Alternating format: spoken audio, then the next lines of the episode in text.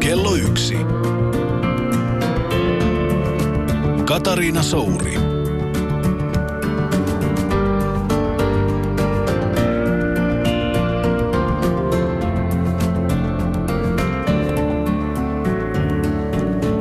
Great talents are the most lovely and often the most dangerous fruits of the tree of humanity. They hung upon the most slender twigs that are easily snapped off. Kuuntelet Yle Puhetta. Minä olen Katariina Souri ja vieraakseni studion suoraan lähetykseen on tänään saapunut nainen, jonka kirjoittamaa romaania ei ehkä kannattaisi mennä lukemaan kesken oman kirjoitusprosessin. Teksti on melko syvälle kiskovaa ja kieltämättä kyllä niin pirun taitavaa, ettei siitä helposti pääse irti. Tervetuloa kirjailija Katja Kettu. Kiitoksia, mukava olla täällä. Kiva kun tulit. Mä ahmin tosiaan sun uusinta romaania Yöperhonen viimeisen vuorokauden aikana. Ja oma romaani menossa pian paino ja sitten tämmöinen vyörytys päälle, niin aika nopeasti tajusin, että se sun teksti vaatii kyllä ihan täydellistä heittäytymistä. Ja hajotti aika pahasti mun omaa keskittymistä. Olet syyllinen. Anteeksi, anteeksi. Mutta pystytkö sä itse tota, lukemaan toisten romaaneja silloin, kun sulla on se intensiivisin vaihe päällä kirjoittamisessa? Ei, hyvänen aika, tuo on ihan käsittämätöntä, miten voitkin tehdä sitä. Siis mä, musta, mä, mä en usko, toi, niin kuin oma kirja menossa painoon näistä vielä tosin toisen romaanin rupesin sitä ei, joo, hyi, hyvää päivää. Siis tota, ää, siinä tilanteessa kyllä saatan lukea jotain runoja, saatan lukea jotain, niin kuin, äh, katsoa jotain Hieronymus Bossin kuvia, siis jotain tämän tyyppistä. Nyt katsoin esimerkiksi mehiläis dokumentteja ja sen sellaista, mutta et, et ei sitä oikein uskalla edes päästää siihen, niin ketään muuta siihen omaan maailmaan. Ja sitten apua, jos vielä niin kuin sitten lukisi vertailemaan, niin pahoittelen nyt tätä. Niin, no. Osoittaa kyllä rautaista ammattitaitoa. No se ehkä selittää sitä, että on aika pihalla välillä ihan tutkalla, mutta mä tarviin katsoa jonkun mesenaatin, niin sitten sit mulle ehkä vähän rauhoittuu tämä elämä. Mutta toki, toki muiden tekstistä saa myös paljon inspiraatio. Täytyy sanoa, että sun, sun lause on kyllä sitä tasoa siis että ammattikateus iskee. Että, että se oli siinkin mielessä niin kuin lamaannuttava. Mä ihan yhden, tai ihan tästä alusta, jos mä yhden lauseen saan lukea, että on kauhean kun rupeaa lukemaan vielä mun hirveällä stadilaisella ässällä, mutta Jäämeri pohjoisessa vonkuu kevät kiimaa. Hanki näyttämö on silattu täyteen auringon paistetta ja törröttäviä pajun kissoja. Voi että. Mistä tämmöiset lauseet tulee? Ah, jaa, no se varmaan vaatii sitä, että joskus on hiihtänyt kevät hangella. Ja tuossa alussa tosiaankin niin semmoinen 15-vuotias äh, Irka-niminen tyttö loikkaa Neuvostoliittoon ja musta tuntuu, että mä oon hiihtänyt joskus tuolla, meillä on Kuhmossa semmoinen mummon lapsuuden koti. Ja se, siitä on viisi kilometriä tosiaankin rajalle. Niin se ajatus, että jos tuosta niin hiihtäisi tarpeeksi, niin sitähän olisi niin kuin Venäjällä tai Neuvostoliitossa. Onko se lapsuudesta asti jo tullut tämän romaanin niin kuin jonkinlainen lähtölaukaus? Jäljittyykö ne sinne asti? No, ää, no siinä mielessä kyllä, että, että mulla on sukua, tuossa tosiaan loikataan Neuvostoliittoon, niin mulla on sukulaisia, jotka sinne on loikanneet. Mutta mun täytyy kyllä myöntää, että en varmaan tajunnut sitä rajan läheisyyttä silloin, että silloin se tavallaan Neuvostoliitto kuitenkin jotenkin oli tosi kaukana, koska sinne oli hankala päästä sitten siinä minun lapsuudessani ei vain, niin vain loikattu. Ja tuota, tuota, tuota. Mutta jotenkin niin, niin semmoinen niin kuin se, se ajatus, että miksi lähteä semmoiseen tuntemattomaan. Ja jotenkin, kun ei voi tietää, että mitä, mitä siellä rajan takana niin kuin tosissaan tapahtuu.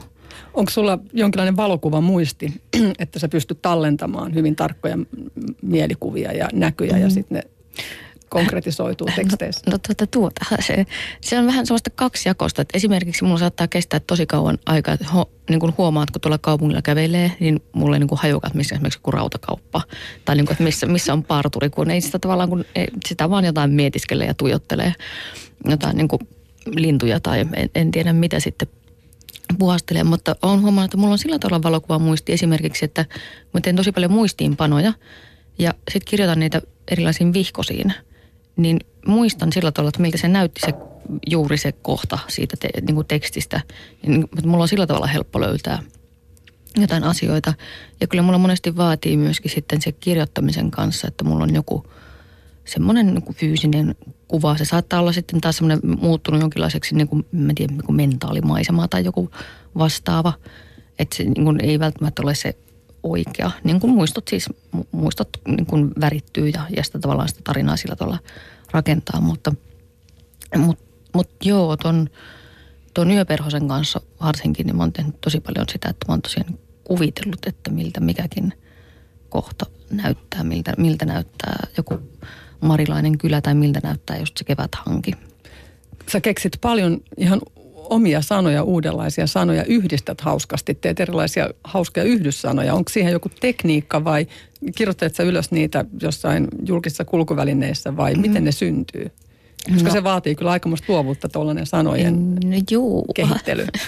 niin, joo, hyvässä Mä olin arka sellaiseen, mä en, mä en uskalla lähteä niin. kehittelemään. Hyvässä ja pahassa nyt justiin se yksi, yksi tuota, muistaakseni englannin kääntäjä voivotteli, että miksi sun tai siis kätilöin edelleen romaani, niin sitä käännetään nyt on juuri englannin Mietin muuten just tätä käännösprosessia. Niin, sanotaan, että kääntäjät eivät ole olleet iloisia kyllä tämän asian, että mi, miksi se jalka nyt ei ole jalka, miksi sen pitää olla joku potka, niin kuin, tai joku vielä niin kuin pahempi, että miksi nyt näin. Mutta sitten kai se on myöskin sitten kääntäjälle luovaa, että myöhemmin kun se on se työ saatu valmiiksi, niin he ovat olleet sitten tyytyväisiä. Mutta että suomen kielihan on siitä hauska, että kun just noita yhdyssanoja voi muodostaa ihan miten niin kuin oikeastaan tykkää. Ja sitten työtä, mm, semmoiset, me myöskin lainailen vanhoja kasvien sanoja ja luen semmoisia myös Samuli Paulaharjun kirjoituksia. Ja sieltähän löytyy tosi paljon kaikkea semmoisia, esimerkiksi kun rämekkeettala on olemastaan, niin se on, se on siis kasvi – mutta sitten mun tekstissä se onkin sitten tämmöinen huonotapainen nainen Joo, kettana on siis kettana, se on ihan loistava sana. Se, se kuulostaa niin, just siltä mut, niin, mutta huonotapaiselta. niin just kettana. mutta se on myös semmoista niin kuin ihan hauskanpitoa tai jotenkin sitä iloa, että niin kuin hitsi, suomen kieli on hieno kieli, niin tota, siitä, sillä pystyy tekemään niin paljon. Mikä sulle on sitten haasteellisinta kirjoitusprosessissa, koska sulla myös niin kuin tarina vetää ja juoni kulkee ja henkilöhahmotkin on niin kuin monitasoisia. Sulla täytyy olla joku, minkä kanssa sä tuskailet. No on, on semmoisia päiviä tietysti, mitkä on kun tajuavat, että nyt tämä teksti ei niin kuule ei yhtään. Sitä niin miettii, että nyt haluaisin tämä ihminen huutaa, mikä voisi olla synonyymi sille. Menen etsimään synonyymiä. Niin Ihanaa, että säkin teet. Mä ajattelin, että mä ainoa onneton kirjailija, joka säätää jonkun synonyymisanakirjan kanssa. Joo, mutta siis totta kai. Ja toisena päivänä se ei ole mikään ongelma, mutta että onhan se, onhan se semmoinen pelko, että entäs jos onkin sellainen – on olemassa joku lähteen pohja, joka sitten, niin kuin, jota rupeaa kaapimaan. Että jos ei tavallaan anna semmoiselle aikaa, että pitäisi vaan istua tuolla jossain kalliolla ja tuijotella. Ja, ja siis niin jäämerellä olisi hyvä käydä aina välillä kampaamassa karvaista sieluaan. Ja, tuota, ja siis tuijottaa ihmisiä ja kuunnella ihmisten puheita ja siis matkustaa ja levätä ja nähdä unia. Että sehän on se sieltä, mistä sitten alkaa tavallaan sitä jostain niin kuin syövereissä taas niin kuin semmoista – ja onko sulla niin kuin aikaa ja tilaa tehdä sitä No nyt, nyt mulla toivottavasti on tässä, kun pahimmat, pahimmat tuota, hommat saadaan tehtyä. Mä teen siis tuosta vielä yöperhosta teen näytelmää, mutta kyllä me nyt vähän sen jälkeen tässä nyt, kun on kätilöleffat tullut ja sarjakuvat ja semmoiset, niin, niin tota, sitten me vähän pian lomaa. Nyt se on semmoista niin kuin varmaan itsekin tietää, että joku semmoinen uudistumisen mm. niin kuin, pakkohan se on, että ei sitä sieltä ei vaan vaan jollain äyskärillä vaan lapata. Niin, no mulla lähinnä se on sit sitä, että mä siirryn maalaamaan. Että varsinaista lomaa mä en muista, koska niin. mä oon pitänyt. Mutta sitten jos siirtyy tekemään ihan toista, niin pystyy niin. tavallaan uusiutumaan siinä toisella osa-alueella. Mutta jossain vaiheessa kyllä burnout iskee, että kyllä sitten pitäisi pystyä ihan välillä tyhjentämään kaikki. Jos palataan tuohon alun sitaattiin taas kerran, tietysti sveitsiläispsykiatri Carl Gustav Jungia tässä lausui, niin hänen mukaansa suuret lahjakkuudet ovat ihmisyyden puunsuloisimpia, mutta myös vaarallisimpia hedelmiä. Ja jossakin jutussa luki, että sä kirjoitat kuin perkele. Ootko sä vaarallinen? Vai perkele? No, no mutta minusta se on kyllä kehu, jos kirjoittaa, niin munkin kun, mielestä. Jos kirjoittaa kuin perkele. Mm, no ehkä siinä mielessä joo, että tuosta yöperhosesta on sanottu muutama lukija. Siinä on käytetty vähän sellaista elokuvatekniikkaa – että kaikkea ei näytetäkään. Se ikään kuin jää sitten, sitten tuota sen lukijan täytettäviksi jotkut aukot. jotkut kyllä sitten siellä on ihan aukikin kirjoitettu, mutta sehän on pelottavaa sitten, kun joutuu itse kuvittelemaan, että mitä, mitä oikeasti kävi. Mm, siinä mielessä kyllä. Ja tietysti sitten... Entäs tii- yhteiskunnallisella no, tasolla? No siis, joo. Mä en tiedä, en tiedä. Koetko, että sulla on vaikutusvaltaa kirjailijana? Uh, kyllä. Siis kyllähän kirjallisuus on ihan oiva tapa tuoda esiin kaikenlaisia yhteiskunnallisia epä, epäkohtia.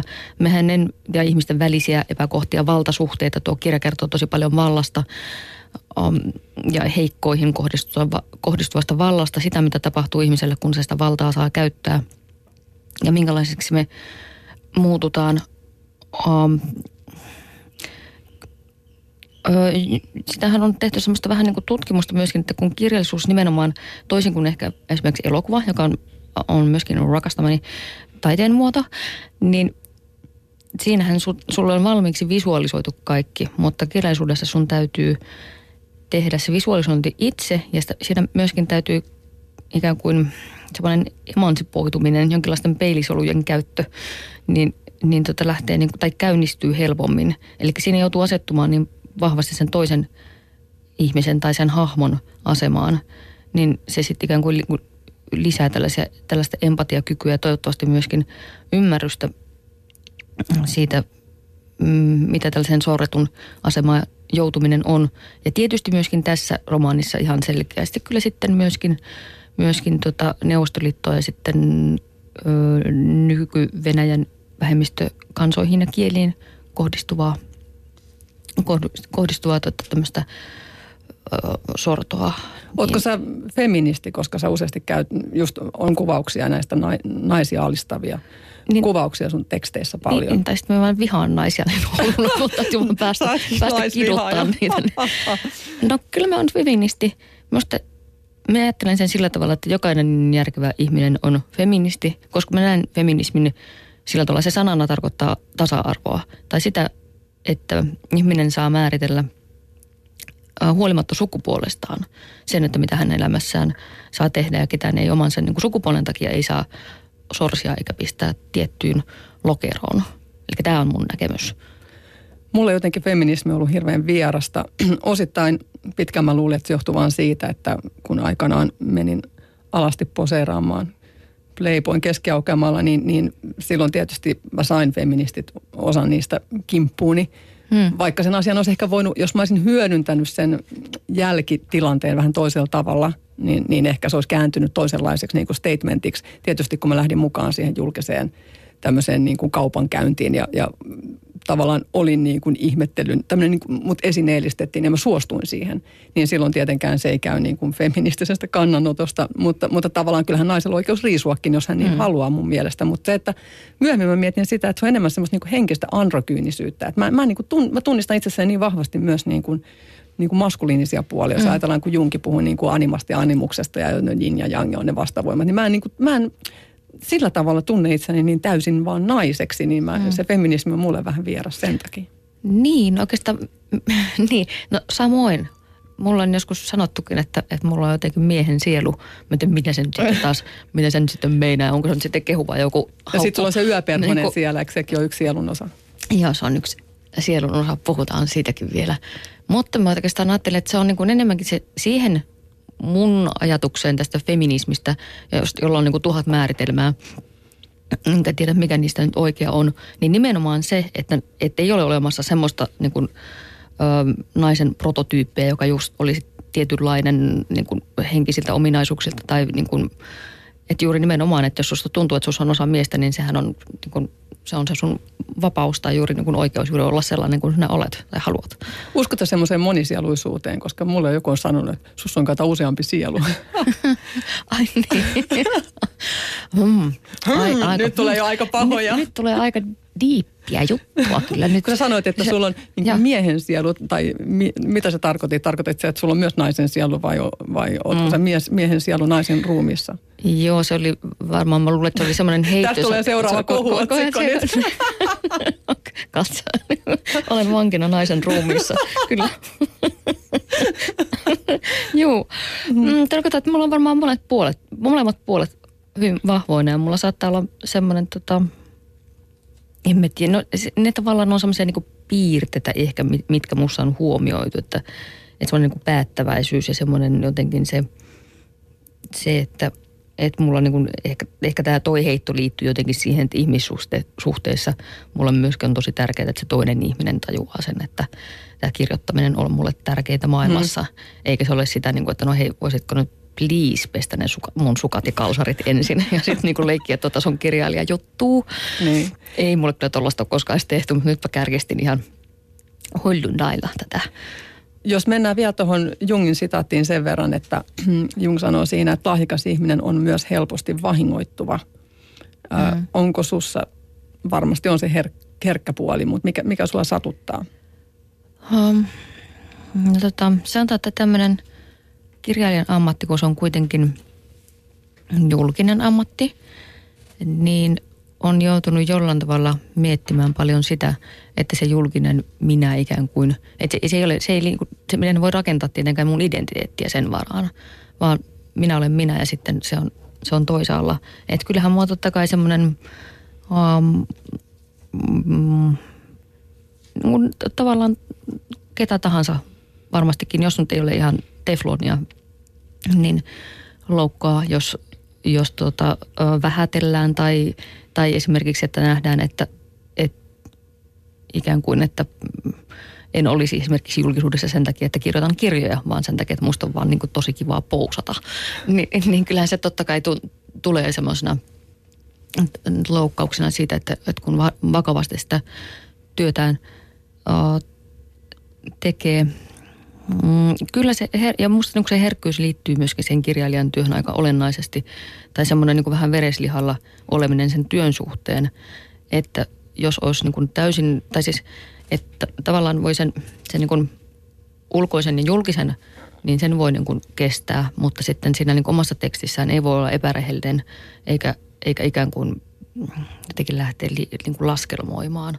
Että vaikka tuossa yöperhosessa on osin, siinä on vähän käytetty semmoista niin kuin thrillerisapuluunaa, mitä se nyt sitten onkaan.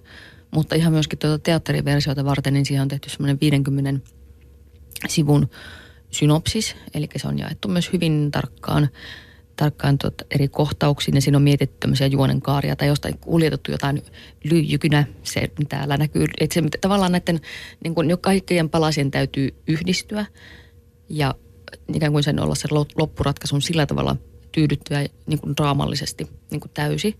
Mutta sitten siinä on myöskin se osa, että, että sitten vaan täytyy niin kuin jotenkin niin kuin hypätä sinne siihen maailmaan, joka tuossa on myöskin sille jollain tavalla näkisin, että se on maagis-realistinen.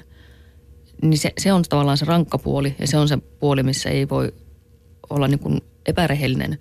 Että esimerkiksi mun, mun tota, kustannustoimittaja pisti mulle semmoisen lapun, että muista käydä kellarissa, joka liittyy tuohon kirjassa on myöskin käydään kellarissa ja siellä täyttyy kellari vedellä ja sillä on oma merkityksensä, mutta tavallaan se kellarissa käyminen myöskin tarkoittaa sitä, että helpolla ei, niin helpolla ei pääse, että on pakko ikään kuin mennä sinne niin alitajuntaan ja sieltä, sieltä sitten käydä niin semmoisia rankkoja asioita, mitä nyt ei hirvittävästi haluaisi edes nähdä niin kuin itsessään tai, tai niin kuin menneisyydessään tai ylipäänsä, jotka on niin kuin pakko sitten kohdata.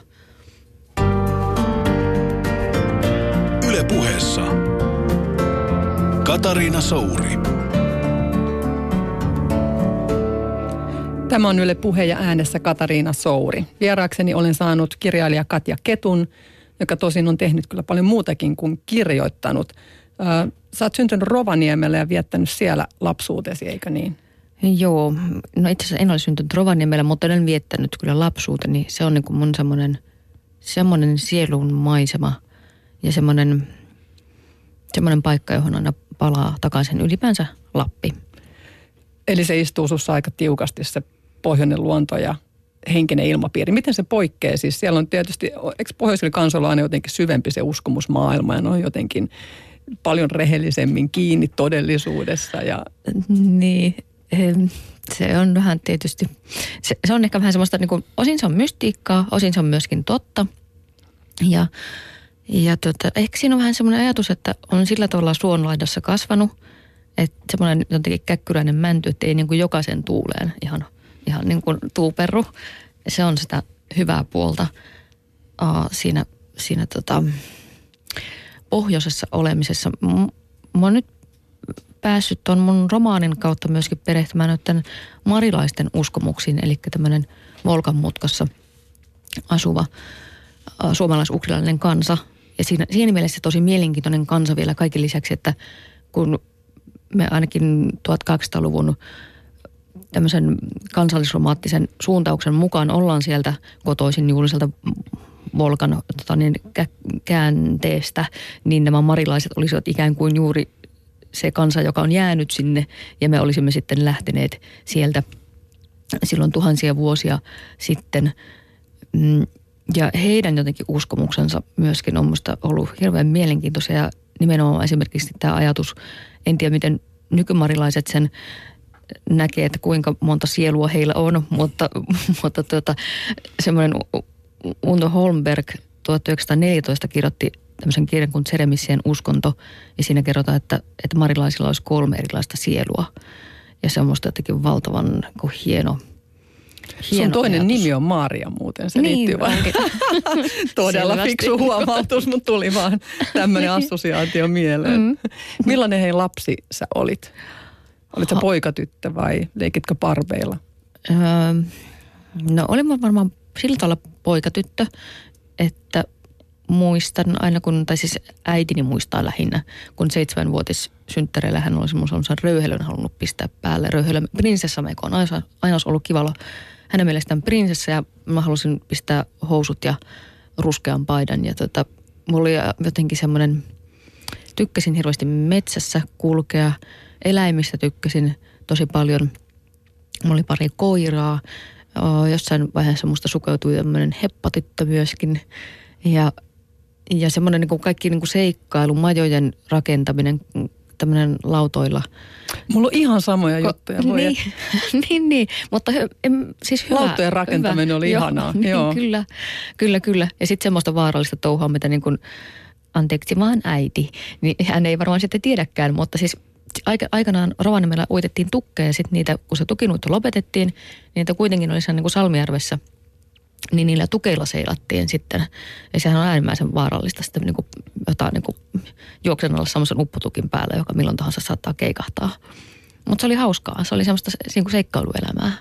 Missä vaiheessa kirjoittaminen tuli? Oliko se lapsena jo selvää? Kuin varhaisessa vaiheessa? Mm, mä olen joskus lapsena, kun multa on kysytty toiveammatteja, niin olen sanonut, että musta olisi kiva olla eläintenhoitaja, kirjailija tai sitten rokki, rokkitähti. Sähän olet oikeastaan niin kuin kaikkea pystynyt toteuttamaan. Niin, kyllä se, se kirjoittaminen ja tarinoiden kertominen on kyllä ollut semmoinen tosi jotenkin tärkeä asia. Ja musta oli kiva piirtää ja kertoa samalla tarinoita niistä. Ja sitten, sitten, sitten mulla oli semmoinen mukava opettaja ala myöskin vähän aikaa – ja, tota, ja oli myöskin sellaisia opettajia, jotka ei ollut kauhean mukavia, joita, jotka piti mua varmaan just perkeleenä. Mutta, mutta tota, mutta opiskelit siis anima- animaatioelokuvaa sen Joo. tekemistä? Joo, opiskelin Turussa. Eli, eli oliko kuvataide sen kirjoittamisen ohella siis tasavahvasti vai? Mm, no me jossain vaiheessa huomasin, että mä en ole ehkä kuva, kuvataiteellisesti niin hirvittävän niin lahjakasta. Mulla ei oikeastaan Täällä on ihan niin piirustuksia yöperhosessa sun tekemiä piirustuksia. Niin, niin, niin on. Ja viippuhyllyssä muuten kaikki, siinä on joka jakson alussa on piiput piirretty. Ja olen siis tehnyt pari, pari piirrosleffaa, että kyllä mä sinänsä kai osaan piirtää jotenkin, mutta se ei ole semmoinen asia, jota mä olisin sit mielestäni, että mä olisin niin kuin ihan um, niin kuin huippu. Esimerkiksi nyt meille tulee semmoisen Jan Anderssonin kanssa, tulee semmoinen sarjakuva, kun peräkammarin poika. Ja tämä Jaan on ihan järjettömän hyvä piirtämään. Niin siinä niin kuin huomasi, että, että miksi, että se oli ihan selvää, että Jaan tekee ne piirrokset, koska näin, että ne on parempi siinä kielessä ja kirjoittamisessa. Miten toi musiikki, sä laulat, äh, konfuusa, laustaako se miten? En minä tiedä, konfusa me aina Konfusa, sanotaan. confusa. Niin. niin. Se on punk-bändi, eikö niin? Se tulee orkideasta se nimi, orkidealaji. On, on, tota, mm, oot sä siinä myös, niin kun teet sä tekstejä, oot sä hyvä laulaja? Vaatiiko se, onko se, onko se enemmän huutoa? Mä en ole ikinä kuullut, se on, kuullut teidän Se on enemmän kyllä huutoa, mutta kyllähän sekin, kyllä siinä sitten vähän sitä lauluakin on. Teen puoliksi tekstit sen meidän toisen laulajan kanssa. Ja se on kyllä kiva, se on niin, niin jotain niin, kuin niin ihan muuta. Et se, se on myös semmoinen niin kuin henkirei, koska sitten kun on yksikseen niin paljon ja jotenkin vaan niin kuin, niin, siellä vaan möllöttää omassa kammiossaan, niin sitten on välillähän hyvä päästä niin kuin huutamaan. Ja sitten se myös opettaa sosiaalisia taitoja, että kun on niin kuin neljä muutakin ihmistä, mitkä pitää ottaa koko huomioon, varsinkin jossain kiertueella. Oletko miettinyt sitä, että mikä taiteen muoto on jotenkin tehokkain itse ilmaisun väline tai vaikuttavin, koska mä joskus ajatellut, mä jotenkin kadehtinut säveltäjiä, koska musiikki menee niin suoraan läpi jotenkin. Että sit, hmm. Ja sitten tietysti kuvataidekin, niin kun, siihen tulee jotenkin enemmän sitä tulkinnan varaa ehkä sitten niin sen katsojan ja tekijän välillä. Mutta kirjallisuus on niin aika haastavaa, että et sen tilan jättäminen, tavallaan se, että sun täytyy aina saada se ihminen lukemaan se teksti. Sun täytyy saada se niin pistämään hirveästi aikaa siihen ja mitä saat mieltä niin. näistä kolmesta? Joo, se on kyllä ihan totta. Ja se on, sehän on nykyään, se on ihmiset on niin jotenkin nopeita kaikissa liikkeissä ja kaiken pitäisi tulla niin vauhdilla, että, että se, että kun lukee romaanin, niin se on niin kuin tosi hienoa ja sehän mua tässä nyt jännittää, että herra jestas, nyt toi mun, toi mun lapsi nyt tulla maailmalle ja lukeeko tota niin kukaan. ja se on, se, se on hyvin, hyvin outo. Se on, niin kuin nimenomaan kun tuossa aikaisemmin puhuttiin se, että, että se on niin pitkä prosessi. Samaan aikaan se on just semmoinen niin kuin se tiukkaa rakennetta ja sitten siinä kuitenkin on sitä omaa alitajuntaa niin paljon. Ja varmaan se kuvataide, kun se on, niin, se on kansainvälinen, että sehän pystyy missä tahansa mm. päin maailmaa näkemään sen kuvan. Niin sitten se ehkä jotenkin ohittaa semmoisia, mä tiedän, niin semmoisia arkiminän jotain niin kuin blokkeja ja, ja muureja, että se kuva tulee niin enemmän – sy- sy- syvälle siihen heti niin kuin mieleen. Tuosta lapsuudesta vielä, niin on, oliko sinulla yleisesti onnellinen lapsuus? Oliko siellä jotain suuria traumoja, koska niihin ajatellaan usein, että luovuus mm-hmm. lähtee siitä, että, että yrittää jotenkin saada itsensä uudestaan kasaan. Mm, mm. Oletko se mennyt rikki jollain tavalla lapsuudessa rajusti? No varmaan sen lapsuudessa on kyllä sellaisia asioita ollut, että, että joita on joutunut käymään näistä itseään, niin kuin tavallaan sitä perusturvallisuutta on joutunut kyllä jotenkin niin kuin kasaamaan. No, mutta sitten toisaalta on myöskin ollut hyvin rikas lapsuus. Että se on jotenkin, että... Turvattomuus, turvattomuus on muuten siis tässä ohjelmasarjassa, kun mä oon hakenut ihmisiä, jotka on mun mielestä kiinnostavia, mm. niin melkein kaikilta löytyy se sama. Että mä en tiedä, jotenkin mä pongaan ihmisiä, jotka ehkä on käsitellyt niitä samoja niin. teemoja. Mutta oliko se se, että olit sä paljon yksin vai uh, olit ainoa lapsi? Ei, mulla on kyllä se tullut myöhemmin. Myöhemmin mulle tuli noita ää, sisaruksia jonkun verran. Kyllä varmaan olin yksinäinen lapsi. Oli mulla sitten muutama kaverikin. Ehkä myöskin sitten tavallaan se sellainen, sellainen mihin aikaisemmin myöskin viittasin, että, että pidetäänkö sitä, että kun musta oli hirveän kiva kertoa tarinoita, keksiä tarinoita, oli se hirveän vahva mielikuvitusmaailma, että onko tämä nyt normaalia. Tavallaan sen kanssa myöskin joutunut sitten niin pallottelemaan, että tuleeko tuosta nyt niin kuin yhtään eläjää, kun se aina vaan keksii kaikkea. Jotenkin semmoista niin kuin, niin kuin siinä vaiheessa, kun jo, jo monet niin kuin alkoi elää semmoista niin kuin nuoru, nuoruutta tai, tai niin kuin sellaista kaljajuontitupakka, mitä sitten niin kuin tehtiin niin se, aika varhain myöskin Rovaniemellä, niin sitten tuntuu, että itse oli, se oli aika raaka niin kuin lähtö myöskin siitä semmoisesta, semmoisesta tota, metsässä samuilusta ja siitä semmoisesta niin jonkunlaisesta niin kuin, mm, hyvästä, hyvällä tavalla niin kuin rikkaasta maailmasta. Meillä on semmoinenkin yhteinen asia sun kanssa, että me ollaan molemmat muutettu loputtoman monta kertaa. Sä oot kai muuttanut enimmäkseen aikuisiellä vai? Joo, lapsuudessakin muutettiin jonkun muutaman kerran, mutta että mä, miten mä lasken, että mä oon muuttanut ihan siis – järjettömästi enemmän, siis joka, jos laskee, otas nyt 17-vuotiaana lähtenyt se otas nyt 20 vuotta, jos nyt oikein lasken. niin, mutta mä oon muuttunut kyllä niin kuin varmaan siis joku, no jos nyt sanon 30 kertaa, niin ehkä liiottelen, mutta on ollut sellaisia aikoja, että tavallaan ei myöskään ollut sellaista niin varsinaista kotia, että on sit aina niin kuin muuttanut jostain kommunista toiseen tai on asunut eri maissa ja on asunut Lontoossa ja asuin, asuin Tallinnassa ja oli myöskin Moskovassa töissä ja sitten asunut Turussa ja, ja Tampereella. Tampereella ja nyt en muistakaan Sammatissa ja tuommoista. Niin Koet että se on myöskin- repaleista, kun sä oot niin paljon mennyt? Onko se ollut rikkaus vai koet että se on hajottanut? No se on tosi paljon rikkaus myöskin, että on tavannut erilaisia ihmisiä, ne, elä, eri elämänvaiheet myöskin, että minkälaisten ihmisten kanssa on sitten niin ajautunut olemaan, olemaan jotenkin yhdessä. Et se osaa asettua aloillesi Et se- ollenkaan. No nyt musta tuntuu, että mä vähän väsyttää. kaikkea. Rupeeksi ikä painaa? joo, musta tulee, niin kuin, joo, musta tulee kissamummo kyllä. Et, Väistämättä. Kyllä väist, joo, tätä ei voi, kehitystä ei voi estää.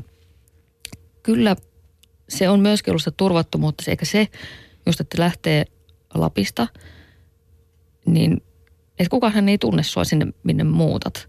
Et ne, jotka ihmiset on esimerkiksi asunut Helsingissä koko ikänsä, niin se, siinä ne ehkä on samoilla kulmilla ja asuu sedät ja tädit ja niin kuin, että jotenkin samassa hiekkalaatikossa ollaan leikitty ja siitä kasvanut myöskin semmoinen niin mehenki ja yhteys.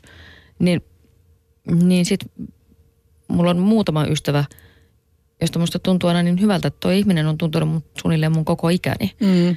Ne on arvokkaita. Niin, semmoinen niin kuin lohduttava ja se, sitä semmoista um, perusturvaa, mitä, mitä on joutunut kokoamaan, niin se ei välttämättä liity mihinkään paikkaan, vaan se liittyy myöskin sitten ihan vaan semmoisen niin oman, oman jotenkin seisteisyyteen sen näkemiseen myöskin, että, että se, kyllähän se, missä minä kuulen, niin se koti myöskin on. Eli se koti ei ole mikään selkeä paikka, mikä ensimmäisen tulisi mieleen.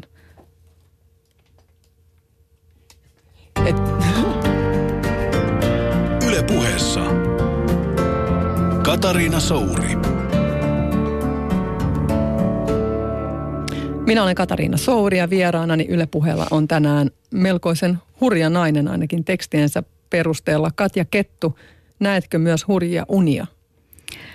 Joo, unet on näin hurjia unia. Unet on musta mahtavaa, mahtavaa kamaa. Näin myöskin, en tiedä onko ne nyt ihan selkounia, mutta joskus on sellaiset tilanteet, että pääsin jotenkin siihen uneen niin kuin vaikuttaan. Näin, näin seikkailuunia, näin lentounia. Ja ne monesti ne unet, varsinkin kirjoitusvaiheessa, on sellaisia, että musta tuntuu, että niitä niin kuin seuraa siihen päivään myöskin. Että vaikuttaa tosi paljon se unen ja valveen rajatila. Ke- kerro joku, onko sulla semmoinen toistuva uni, mikä, tai joka sua piinaa tai painajainen? No voin kertoa, on useampiakin unia. Ja yksi on semmoinen mun koira lapsuudesta, joka, joka tota, sille kävi sinänsä vähän huonosti, että se sai dementian ja sitten se niin kun tu- tuli vähän sillä tavalla hulluksi ja rupesi puren ihmisiä ja piti lopettaa, niin siitä näin pitkään unia, jotenkin vähän sellaista syyllisyysunta varmaan. Mutta nykyään noin mun koirat on sitten sellaisia vähän, että mä jut, viime yönäkin taas juttelin niiden ko- koirien kanssa jotain. Sitten toinen hevosista, näin unta. Mulla on semmoinen ruskea Koet, että se on seksuaalisuuden symboli? No kato, niin- joo, sitä mä oon vähän miettinyt, että oisko se sitten kuitenkin. Mulla kyllä oli hoitohevonen joskus, se oli ruskea tamma. Mutta joo, ihan selvästi siinä jotain on, että sillä, mitä sille tammalle tapahtuu. Onko se, niinku, onko se niinku hallittavissa vai... Ja sitten on semmoinen yksi musta pikku poni, joka on sillä jossain niinku saamarin niinku sahanpurun seassa aina. Tämmöisiä. Mä näen hevosia Ai. Ai. lapsuuden, kadotettu lapsuus, okay. ja ne pyörii valkoiset hevoset. Oi mahtavaa, mahtavaa. Joo, kyllä näin. Nyt tota, aha, kun on kirja valmistumassa, niin sit varmaan, niin, tämä on varmaan aika tuttu kaikille ihmisille, että ei pääse niin jostain kokeesta läpi tai niin tuosta lukiosta läpi. Että mä oon uudestaan lukiossa ja sitten mä huomaan, että niin hitto, mä käynyt tämän lukion jo, mä en pääse tästä läpi. Mutta sitten kaikkein naurettavinta oli, kun mä olin saanut tuon kirjan valmiiksi, että mä olin ala-asteella. Ja sitten mä olin ensimmäisellä luokalla, sitten mä olin niin kuin aikuisena. Sitten mä olin ihan sitä, että jes, niin kuin nyt meitsi osaa, nyt pärjään. Niin kuin, niin kuin noi penskat ei niin kuin millään niin kuin peittoa mua. Ja sitten siinäkin meni jotenkin kaikki pieleen. Sitten että ei, ei, ei, nyt ei tämäkään. Mitä sä ajattelet unien merkityksestä? Uskotko sellaisen ajattelun, että unet voisi jotenkin ohjata meitä kohti niin kuin täydempää versiota itsestämme, että ne auttaisi meitä itse tutkiskelusta tai että niillä olisi jonkinlainen ohjaava vaikutus? Joo, kyllä, ehdottomasti. Kyllä mulla on samaan aikaan uskon, että ne ohjaa, niillä on merkitystä. Kuuntelen niitä unia, mietin, näen myöskin unia semmoisesta talosta, jonka yläkerrassa on aina uusia huoneita. Ja niin kuin, että mitä niissä huoneissa on, tai niin kuin pääsenkö minä niihin huoneisiin. Näen toisaalta, että ne nimenomaan... Ajattelet sä tämän niin psykologisena vertauskuvana mielestä, Juu, ihmismielestä? kyllä. Juuri. Mä näin, mm. näin olen tämän asian nyt miettinyt. Jungilaisittain, Jungilaisittain ilmeisesti. Joo, näen Mutta sitten myöskin näin, että esimerkiksi jossain niin stressielämäntilanteessa, niin voi olla, että se uni on, niin kuin, se on, saattaa vaan sitä niin kuin stressiä myöskin laukasta. Ja sitten toisaalta ajattelen, että unet on myöskin sitä, että kyllähän mieli myöskin että siellähän se prosessoi koko ajan se tietokone, että, tai miten, mikä niin kuin vekotin, niin kuin miettii, että mitä täällä tarvitaan ja mitä täällä ei. Että se on tavallaan kombinaatio myöskin siitä, että sinne tulee sitten tavallaan semmoista materiaalia, jota se mieli punnitsee ikään kuin, että, että onko tällä nyt niin kuin mm. käyttöä vai eikö tällä enää ole käyttöä vai pistettäkö tämä niin kuin jonnekin tonne niin kuin mappiööhön. Tapahtuuko sulle sellaista, että sä näet unessa jotain ja sitten se ilmentyy siinä ulkoisessa todellisuudessa hyvin pian sen jälkeen tai Hmm, ai näenkö me sellaisia niin ennen unia, ai tarkoitatko sitä vai? Niin, no mä en oikeastaan edes välttämättä tarkoita ennen unia, että suoraan tapahtuu, vaan ne niin. on ehkä enemmän semmoisia, niin että niin kuin mä näen paljon, mä oon peuroja ja ylipäätään hirvieläimiä ja sitten No ei nyt ole ihmeellistä, että seuraavan päivänä peurat juoksee siinä tiellä, mutta mm. tavallaan vaikka se on vaan niin kuin ehkä sattumaa, että siinä ei ole mitään suurta tämmöistä ennen uni viidistä, niin mä koen vaan, että ne jotenkin linkittyy, kun niitä tulee tarpeeksi paljon. Niin tietysti ehkä sitä havainnoja asioita eri tavalla, kun rupeaa uniaan seuraamaan, niin. mutta jotenkin mä saan sitä kautta jotain järkeä tähän kaaukseen. Mm. Ja mm. asiat vaan tulee niin kuin merkityksellisemmiksi. Juu, Kyllä näin. Kyllä varmastikin on. Ja ni, niin, niin kuin just sanoit niin kuin tavallaan tuonne, että miten rupeaa sitten huomioimaan jotain tiettyjä asioita. Mm. Onko niin. sulla hei kirjoittamisen suhteen, kun mä itse mietin sitä, että kun ryhdyin kirjailijaksi, niin ensin tietysti kirjoitti kauheasti asioita, mitä on tapahtunut, purkista omaa menneisyyttään tavalla tai toisella toki niin kuin muokaten ja varjoiden ja näin. Mutta sitten mitä enemmän on kirjoittanut, niin huomaa, että kirjoittaa jotain, mikä jotenkin niin kuin lähteekin, se tulee sieltä piilotäysestä maailmasta. Ja sitten se rupeaa toteutumaan. Että ne tavallaan on semmoisia niin profetioita, jotka niin kuin huomaa, että pitää vähän varoa, mitä kirjoittaa, koska huomaa, että vähän mm. päästä, niin ne asiat on tullut mun elämään. Että se on kääntynyt niin kuin se kuvio käänteiseksi. Mm, mm. Joo, kyllä on varmastikin sitä, että kyllähän ne on sen unet on myöskin toiveita siitä. Ja sitten tuo kir- kirjoittaminen on tavallaan semmoista sekä niin kuin purkamista, mutta myöskin sitä, niin kuin, että mitä kohti haluaisin mennä, koska sehän on mielikuvitusta ja fantasiaa myöskin. Ja niin kuin tuommoisessa esimerkiksi... Mutta sä et halua vankileirille. no, voi kun pääsis. Mä oon no, kyllä, miettinyt, että eikö se ihan olla vankilassa joskus, kun voisi vaan kirjoittaa, jos rauha ei tarvitsisi niin, miettiä mitään siis muuta, kun saisi ruoan pöytään jo niin, se on sellissä. kontrolloitu tila, että kaikki, kaikki on sun huo, niin kuin puolesta. Että nyt et voi niin Onko mitään... semmoinen haave joskus, koska mä oon tuossa hullu, kun mä haaveilen sellaisesta.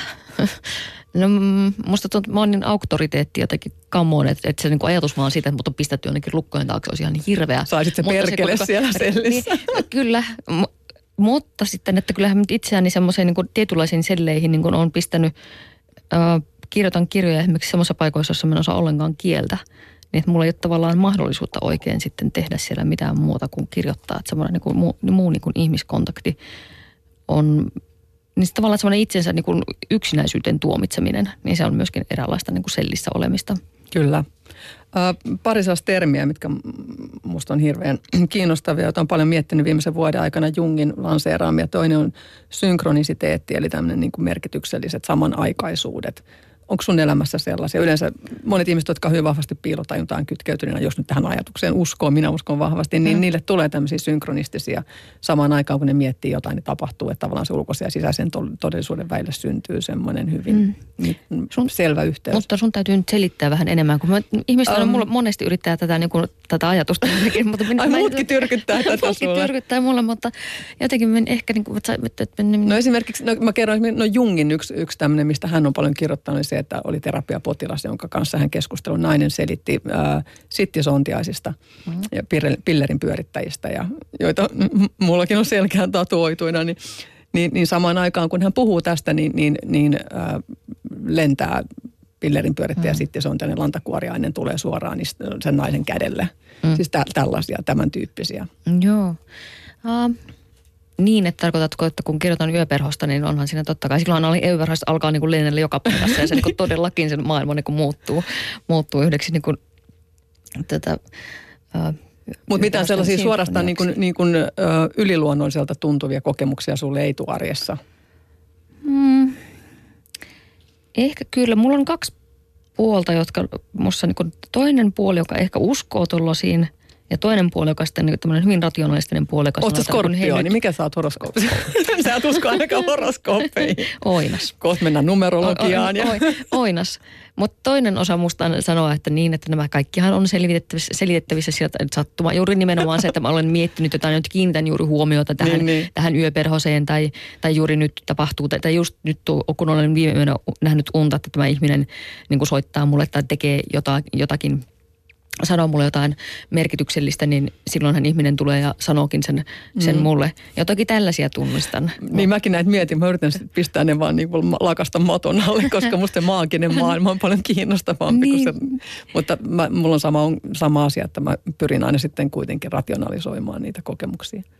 Entä sitten toinen tämmöinen on, on serendipiteetti. Tämä itse asiassa hiffasin vasta niin kuin ihan lähiaikoina, kun mun kustannuspäällikkö otti sen esille, kun mä selitin kauheasti jotain. Eli kun on kiinnostunut vahvasti jostakin aihepiiristä ja just kun kirjailijakin tekee taustatutkimustyötä, niin tuleeko sulle sitä, että kun sä lähdet sitä taustatutkimusta tekemään, niin siinä aihepiirin ympärillä, mihin sä oot paneutunut ja keskittynyt, niin sieltä tulee semmoisia niin käsittämättömiä yhteensattumia tai sä löydät niin kuin aarteita, niitä vaan pulpahtelee. Tätähän tiedemiehet on käyttänyt monet, mm. siis siitä on puhuttu tiedemaailmassa myös, että, niin, että harvoin ihminen lopulta kauheasti keksii jotakin tai kehittelee tietoisesti, vaan ne tavallaan, Niin. kun sä vaan laitat huomioon siihen oikeaan asiaan ja ryhdyt penkomaan, niin ne, ne niin kuin Niin. pullahtelee sieltä. Kyllä, kyllä. Ja sehän on mahtava, niin kuin nimenomaan se on mahtava siinä taustatyön tekemisessä tai historian tonkimisessa, koska eihän se oli niin, että minä rupean hakemaan jotain tiettyjä asioita sieltä välttämättä, että nyt luen tämän, roma- tai tämän tietokirjan, niin nyt tiedän kaiken sitten, nyt vaikka jostain vankileiristä tai luen tämän, niin tiedän marilaisista nyt sitten jotenkin kaiken, mutta että että sitten niitä niin kuin just nimenomaan, että sitten sieltä niin kuin alkaa just niin kuin kaikenlaisia tarinoita ja aivan uskomattomia yhdisty, yhdistelmiä niin kuin eri, eri niin kuin aiheista. Esimerkiksi nyt on ollut Pohjois-Amerikassa tekemässä ää, suomalaisten intiaanien jälkeläisistä tämmöistä tietokirjaa Meeri Koutaniemen ja Maria Seppälän kanssa. Ja se, miten ne ihmiset siellä kokee esimerkiksi just niin kuin jotkut unet ja, ja miten he kokevat sen uskomusmaailman, miten he kokevat sitten, sitten tuon niin kuin, mm, mitä asioita he pitävät niin kuin, jollain tavalla niin kuin eri tavalla pyhinä kuin mitä me pidetään. Et keskustelin eilen mun ystävän kanssa ja hän sanoi, että, niin kun, että luontohan on pelkkä, että me vaan visualisoidaan. Sen takia me välitään eläimistä, koska ne on söpöjä. Ja mun mielestä se ei pidä paikkaansa. Se on niin todellista, on todellista kuin myöskin ihmis, niin kuin jotenkin luonnon aliarvioimista. Mutta samaan aikaan, näitä, näillä marilaisilla, miten no, esimerkiksi puut on pyhiä tai mehiläiset on tärkeitä, niin sitten olin Pohjois-Amerikassa ja se oli sellainen vanha vintiaani, eli puoliksi intiaani ja puoliksi suomalainen. Ja miten tärkeää hänelle oli siis hummingbirds, niin kolibri. Mm. Kolibrit niin tulee tiettyyn aikaan sinne Minnesotaan, en olisi tiennyt mitä niin pohjoisessa on, niin hän teki semmoisia hunaja ja sitten vesi niin kuin sekoituksia näille, että ne pääsee juomaan. Siis ja miten onnellinen hän oli niistä, niistä kolibreista. Eikä se ole pelkästään sitä, että, että se on jotenkin kiva, kun se siinä niin kuin pörrää silleen hassusti ja siivet menee, vaan että jotenkin hän näki, että siinä on myöskin semmoinen jotenkin hedelmällisyys ja sitten ystävyyden hän liitti siihen myöskin. Ja miten ihminen saattaa olla onnellinen, kun näkee kotkan, että se jotenkin liittyy myöskin semmoiseen, että siinä on joku semmoinen niin kuin yhteys, mitä sitten välttämättä me ei tajuta. Koetko se kirjailijana, että sä joskus olet jonkun tarinan välittäjä vai onko sinulla hirveän vahvasti se tietoinen tekeminen siinä? Tai uskotko se, että sä voisit olla osa jotakin suurempaa energiavirtaa? No toivon. Kyllähän se jostain tulee se energia. Ei se pelkästään ole mun keksimää niin kuin hupsuttelua, vaan että onhan siis semmoinen, varmaan sullakin joskus semmoinen tunne, että se, kir, se teksti virtaa sun lävitse, että eihän, että se on niin jos, jostain tuolta tulee joku semmoinen virta ja sitten mulla on tämä näppäimistö, joka taas niin kuin tämmöinen realistinen minä niin sanoo, että niin kuin mitäs höpöä siellä taas puhutaan, mutta, mutta se on hyvin vahva tunne. Ja sitten minusta tuntuu, että nyt on esimerkiksi aika kertoa sellaisista ihmisistä, jotka, jotka pystyy niin kuin puiden kautta esimerkiksi pääseen yhteyteen niin kuin Jumalien kanssa. Yle puheessa. Katariina Souri. Tämä on Yle Puhe ja minä olen Katariina Souri. Tänään kanssani studiossa istuu kirjailija, entinen, en tiedä ehkä vielä nykyinenkin punk-aatteen kannattaja Katja Kettu. Miten se punk-aate elää ja voiko se hyvin? Mm. No punkhan voi, punkhan ei ole koskaan kuollut. Kyllä täytyy sanoa, että mulla on vähemmän aikaa ollut nyt tuolle tota, niin, huutelulle. Huutelet sä kadullakin ihan niin, ihmisillekin anarkiaa. se olisikin, se tota, en tiedä, en tiedä. No nyt esimerkiksi... On, Käyttäydyt nyt sä muuten ens... huonosti joskus? No varmasti. Mulla on, mulla on sanottu ainoa, mitä mulla on sanottu tuolla VSOYllä, että miten kannattaisi, niin kuin, että miten täältä mediakansissa hoidellaan. Älä, älä anta keskisormea Katja Jouko. Mutta siis no nyt ensi lauantaina on semmoinen suurmielenosoitus leikkauksia vastaan. Ja tota, tämmöistä solidaarista kaikille kuuluvaa ihmisoikeutta, tai sitä puolustetaan, niin mä oon juontamassa sitä. Siellä on Paleface ainakin ja Pertti Kurikan nimipäivät siellä esiintyy. Ja, niin tämä oli semmoinen, että mua pyydettiin siis, mä että no nyt kyllä mun täytyy jotain tehdä myöskin niin hyvää, hyvää tässä, että jos mulla on mahdollisuus, niin sitten yrittää. Ja se ehkä tulee just jotenkin siitä, siitä niin kuin punk, punk-taustasta. Enpä tiedä, en ole ikinä ennen juontanut. Katsotaan, miten sitten Apua. homma luistaa. Juontaminen yleensä edessä on mun mielestä siis huhhuh. Siis mä joudun tekemään sitä joskus niin paljon ja se oli niin kiusallista. Mä, musta on ihana tällainen keskustella ihmisten kanssa vaikka just näin radiossa ja vetää jotain ohjelmaa, mutta että mikki kädessä yleisön eteen niin kun pitää sitten lau, laulaminen on vielä pahempi, mutta juontaminen on melkein yhtä kauheaa. No mutta laulaminen, siis sehän on hauskaa, sulla on se bändi siinä ympärillä. Mm. Musta on paljon kauheampaa puhua esimerkiksi, musta on paljon kauheampaa lukea. Että siinä tulee, kun mennään sen bändin kanssa niin kuin tuhatta ja sataa, mm. niin siinä tulee semmoinen voima, että hei niin kuin, kattokaa tätä. Jos mennään tuohon tota, punkaatteeseen vielä ja, ja musiikkiinkin, niin kun mulla oli vieraana, täällä on ollut Aave Yrjänen ja Herra Ylppö, jotka molemmat kuitenkin tunnustautuvat niin kuin punkaatteen ainakin entisiksi kannattajiksi, niin kumpikaan ei niin hirveästi eläinoikeusasioista niin kuin ollut kiinnostunut tai, tai toki niin kuin määrättyllä tavalla, mutta ne, se ei ollut heille niin kuin kauhean keskeisessä roolissa. Sulle kai on ollut ja on edelleen. Mm. Uh, joo, mä olen ollut kasvissyöjä monta kymmentä, monta kymmentä vuotta. Ja nyt, oi herra, nyt voi alkaa sanoa monta kymmentä Et saa vuotta. vielä se kissa mummo, hei, nyt sä harpat ei, eteenpäin. Ei, niin, niin, mutta siis, juu, kyllä se on mulle semmoinen ihan tärkeä eettinen ja ekologinen ratkaisu. Tosin kyllä niin kuin mun täytyy myöntää, että, että sä oot varmaan paljon niin kuin jotenkin kunnollisempi kuin minä. Mä oon ollut paljon vähemmän aikaa. Plus niin. mä kuitenkin syön välillä kalaa, eli mä en ole edes vegetaristi. Sä oot kuitenkin, siis voi sanoa lähestulkoon vegetaristi. oi, oi apua. Mutta tämähän on aina, tiedätkö, niin, että, että niin. jotka on syö pääsääntöisesti kasviksia, niin siellä on aina vähän tätä vertailua, että kuka on niin kuin parempi vegaani tai vegetaristi. Niin, mä oon tämmöinen lakto-ovonörtti. Niin kyllä yritän parhaani. Se on mulle semmoinen aika tärkeä asia, joka ei, ei sitten varmaan tule kyllä, tai se ei tule muuttumaan. Ja mulle eläinten oikeudet on tärkeitä.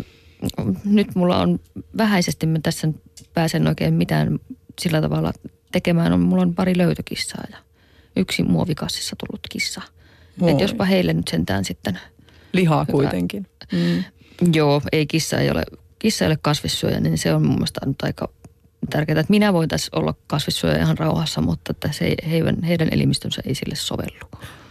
Onko sulla vaikeuksia ruokkia eläimiä? Mulla on kaksi koiraa, kaksi kissaa ja mä, mulla kyllä on aina se tuska, kun mä niille sit sitä lihaa ostan, vaikka ostan kyllä. Ja, ja koen tavallaan, että on hirveän tärkeää, että on eläinten kanssa tekemisissä, koska sitä kautta itsekin on oikeastaan kiinnostunut eläinten oikeuksista, kun ymmärtää, miten tuntevia ja välittäviä ja viisaita otuksia ne on niin, niin mun on vaikea väillä ajatella sitä niin, että, että olisi niin kuin vegaani eikä saisi olla niin kuin eläinten kanssa missään tekemisissä. Että se olisi musta, mä, mä henkisesti niin. kuolisin semmoisessa tilanteessa.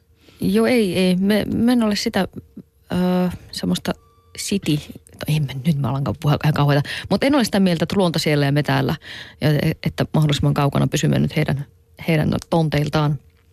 Se ei ole mun, se on mulle vieras asia. Um, mutta sitten on myöskin alkanut ymmärtää, tai siis sen, että, että se eläinten oikeuksien puolustaminen ei myöskään ole mitään sitä, että ne eläimet olisi musta jotenkin niin söpöjä tai inhimillisiä, esimerkiksi niin kuin sudet, niin eihän niitä kannata mennä pajaamaan paljon, mutta heillä on silti oikeutensa elää. Et ja jotenkin tämmöinen niin luodon monimuotoisuus.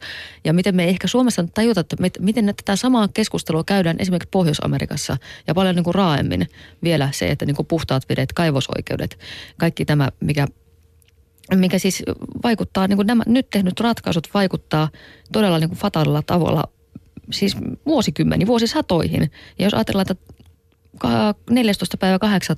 käytettiin tämän vuoden uusiutuvat luonnonvarat nyt sitten mm. loppuun. Mm. Ja se taisi olla aikaisemmin, oliko se viikkoa vai paria aikaistunut viime vuodelta. Että kyllä niin kuin tarvitsisi tehdä jotain, että ei se ole mitään niin kuin höstöttelyä, sössöttelyä ja niin kuin jotenkin niin kuin muurahaisten paijaamista se, että, että miettii niin kuin, että miten toi luonto ja eläimet voi.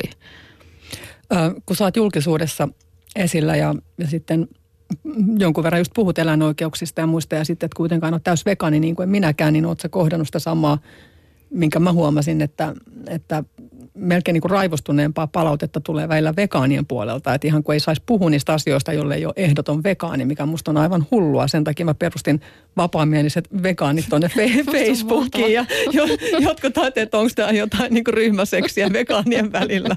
Mutta eikö se tarkoita ollenkaan sitä, että, että leimaisi niin kuin muita, että vegaanit yleisesti olisi jotenkin ahdasmielisiä. Mutta musta niin kuin vapaamieliset nyt vaan tuli se termi siihen. Mutta, mutta siellä on niin kuin musta hirveän hyvä, kun sinne, siinä on tullut paljon ihmisiä, jotka – voi omassa tahdissaan vähitellen ja ottaa siinä määrin sitä vegaanista elämäntapaa siihen omaan elämään, kun se nyt on heille sopivaa ja järkevää. Ja mun mielestä mm. se on mm. paljon fiksumpaa tehdä niin kuin sit kauhealla syyllistämisellä, milloin niin kuin se aate jo torjuu niitä potentiaalisia elämänmuutoksen tekijöitä. Niin, et yksi asia on tosiaan se hiilijalanjälki ja se, vaan se kasvissyöntistä nyt vähentää, että sekin myöskin tehdään niin kuin parhaansa, niin, niin. eikö sen ole niin kuin aika, Mut aika iso asia? kritiikkiä. On varmastikin, sa- olen varmastikin saanut. Muistan joskus mulla oli kommuunissa oli joku juustopala ja sitten siinä oli kirjoitettu, että, oli kirjoitettu, että tämä on, tämä on val, valkoisen, val, valkoista verta ja sitten että no kun no jyt lähtee kyllä nyt, anteeksi vaan. Että minun, minun juustopala nyt siinä. Mutta, tota, mutta siis ei, ei se taas, että niin kuin, että kunnioitan kyllä niitä ihmisiä myöskin, jotka siis tosissaan tekee sitä semmoista niin kuin eläinoikeustyötä ja myöskin omassa samoin, elämässään. Samoin, ehdottomasti niitäkin tarvitaan niitä, jotka on näitä aika ärripuri. Nousee nuoria naisia ja musta on hienoa, että sellaista energiaa on olemassa, mm. tiedätkö, semmoista todella rajua ja kaikkien kyllä. kimppuu hyökkäävää, mm. ravistelevaa. Uh, se on aika hämmentävää silloin, kun tällais, näihin asioihin rupeaa perehtyyn. Tuliko sulle jo nuorena se visio siitä, että miten tämmöinen lihanormi on niin kuin läpikotasin tämän yhteiskunnan niin kuin tunkenut läpi siihen kaikkeen, miten me, lapsenahan me niin kuin rakastetaan eläimiä, paijataan niitä ja, ja sitten me vaan totutaan syömään samanlaista kinkkua leivän päällä ja se, ja se ristiriita on niin kuin meissä monissa aika ratkaisemattomalla tavalla, mikä tietysti herättää sitten hirveästi mm. raivoakin kuin lihansyöjien parissa joskus, kun näistä rupeaa puhumaan. Niin, kyllä, kyllä. Tässä oli joku tämmöistä kesäuutisointia. Tosiaan oli kyllä silloin työmatkalla, mutta seurasin, että oliko siellä, nyt saatan sanoa väärin, oliko Taimaasta vai Kiinasta pelastettu tämmöinen koirien teurastamo. Että niin kuin heitä, koiria oli pistetty, että heidät olisi sitten tämän jälkeen pistetty teuraiksi. Ja nyt saa sanoa sitten jos olin väärässä maassakin nyt jopa ehkä liikkeellä, mutta tavallaan se kertoo siitä, että nyt tätä kotieläintä ei saa syödä. Mutta samalla mm. tavalla me esimerkiksi syödään sikoja, jotka on tosi, sehän on fiksua, fiksua jengiä se sijasto. on tosi fiksuja, Niin, että tavallaan mi, miten me nyt sitten niin kuin aika tällä tavalla, mm, että se, sehän on, niin se on hyvin tämmöistä niin kuin tunteellista myöskin ja sitten, sitten, sitten myöskin sitten se keskustelu on aika tunteellista monesti ja ihmiset kokee sitä, että, että – että jos mainitsee, että on kasvissyöjä, niin sitten sitä lähtee niin kuin semmoinen niin kuin raivo, että mitäs tuut tänne nyt olemaan sen parempi kuin muutkaan, mikä ei suinkaan ole ollut siinä niin kuin tarkoituksena siinä, siinä, siinä kohdassa. Mutta joo, se, ja sitten kuinka vähän sit ihmiset haluukaan nähdä sitä, että, että miten tota tuotanto Koska siellä suljetuissa halleissahan se kaikki tapahtuu, sehän kertoo jo paljon siitä. Niin, että, niin aivan, aivan, että, että jos se olisi niin söpöä paijaamista, niin miksipä se ei sitten olisi. Öö, Uskotko uh, siihen, että, että tota, kun ihminen, että jos syö niin kuin väkivalloin tuotettua ruokaa, että se lisäisi yleisesti väkivaltaa maailmassa? Vedätkö sä näin suoria yhtymäkohtia? Ahaa, ei mulle tullut kyllä, nyt, ei, nyt, nyt, nyt mä täytyy pohtia, tuo on mielenkiintoinen ajatus. Et, kyllä, mutta joo, siis semmoinen tavallaan piittaamattomuus siitä, että jos tietää, että kärsimys että tuottaa kärsimystä eikä välitä siitä. Ja totta kai se niin kuin on myöskin sit tavallaan on sit luo semmoista välinpitämättömyyttä, joka johtaa niin se... sitä väli, väkivaltaa. Mutta et, nyt mun täytyy kyllä tuota pohtia. Niin, jotenkin mä ajatellut, kun... tai se just ajatus siitä väkivallan kulttuurista, että mm. me jo niin kuin lähtökohtaisesti syödään sitä väkivaltaa. Niin. Ja, ja sitten me puhutaan tästä maailmasta, siitä just ulkoisesta maailmasta, että miten täällä tapahtuu sitä ja tätä ja kauhistellaan ja päivitellään. Niin mun mielestä siinä on jonkinlainen paradoksi välillä. Mm. Mm. Ö, miten, miten sä näkisit, miten sä haluaisit parantaa maailmaa? Onko sinussa maailman parantaja ja mi, missä sä näet niin kuin, onks, mennäänkö sitten sinne naisen aseman kohentamiseen, e, eläinten oikeuksien parantamiseen, mitkä sulle on niin kuin ne kaikkein, tai, tai sitten mm. muiden, no heikompi osasten puolustamiseen, se on no sulla he, varmaan. Heikompi osasten puolustaminen oli ne sitten niin kuin lapsia tai naisia, tai sitten nähtäisiin myös, nähtäisi myöskin tuo, että nuo, kun nuo pakolaisvirrat tuolta Syyriasta tuppaa, niin mielestäni oli aika ka- kaamea semmoinen joku vitsi, en tiedä kantaako se tässä toistaakaan, mutta mikä, niin kuin, mikä tuolla pyöri somessa, että mikä erottaa ihmisen ja eläimen, niin se on välimeri, niin että jotenkin nyt nähtäisi se, että niin kuin, ei, ei näin, ei please nyt näin eletä tätä elämää. Että jotenkin se niin kuin Kaurismäki minusta hienosti sanoo, että ihmisen tä, niin kuin elämän tarkoitus on etsiä itselleen niin kuin semmoinen luontoa ja toisia ihmisiä kunnioittava niin kuin moraali ja sitten noudattaa sitä. Mä ehdin vielä nopeasti tässä kysyä sulta sun tatuoinneista sen verran, että on, onko sun tatuoinneissa jotain sellaista hyvin sulle syviä teemoja kuvaavia? Sulla on pääkallo Joo. ainakin aika Pääkallo komea. on tuossa, se on, niin kun, se on uh, kuolleen rakkauden ja sitten sen uuden, uusi, uusi versio siitä. Sitten mulla on tuosta kelttikäärmeet, joka on myöskin tämmöinen loppumattoman rakkauden, niin sen syö toisiaan ne käärmeet, mutta ei toisistaan pääse eroon. Mä taas mennä sitä seksuaalisuutta tuoda Seksu- tähän. Mutta... Niin, niin. Sitten tämmöinen anarkokompanssi on tuossa pulssissa, että se mua ohjaisi. Ja sitten mulla on täällä tämmöiset ruusut olkapäällä. Muun muassa on joskus, että kannattaa kulkea ruusut. Ja hän ei varmaan halua mulle tatuointeja, mutta, mutta tota, hän sanoi, että, että se olisi semmoinen hyvä elämä, että olisi ruusut aina olkapäällä. Oletko ajatellut ottaa lisää tatuointeja? No siihen jää, siihen jää vähän koukku ja siihen kipuun jää myöskin pikkasen koukku. Jos en tiedä tunnistatko, mutta se... Joo, kun mä oon vasta nyt innostunut vanhoilla päivillä. Kun mun mielestä mun motto aina se, että asiat pitää niin kuin yleensä tehdä niin kuin kärjessä, niin kuin olla, olla niin kuin etunenässä tekemässä jotain. Nyt mä tulin pahasti jälkijunassa, että mä niin kuin 46-vuotiaan rupean tatuoimaan itseäni. Se on niin. vähän noloa, mutta... On muuten hienot mm. tatuoinnit. On, Oi, kiitos, kiitos. Hei, mitä seuraavaksi? Kätilö on tulossa elokuva ensi ilta syyskuussa. Mä oon nähnyt raakaleikatun version siitä. Ha, ha, ha. Oh. Se oli muuten aika mielettömän, mielettömän komeeta kuvaa. Ei ollut värimääriteltyä vielä eikä, eikä loppuasti hiottu. Tämä oli keväällä, mä pääsin kurkistamaan ja, ja ootko itse nähnyt? On. Se on suurella sydämellä tehty elokuva kyllä. Eli, eli allekirjoit. Sait mukana Joo. kirjoittamassa, eikö niin? Joo, mutta onhan se, se on eri asia. Se, se tässä onkin se ihana puoli, että se voi vaan peukutella, kun se on, niin, se on eri kuitenkin kuin mun kirjoittama kirja. Mä haluan toivottaa sulle oikein paljon onnea nyt sun uuden romaanin kanssa ja, ja Kätilön ensi on myös paljon onnea ja, ja toivottavasti elokuva menestyy hyvin. Kiitos Kiitoksia. Katja Kettu. Katariina Souri.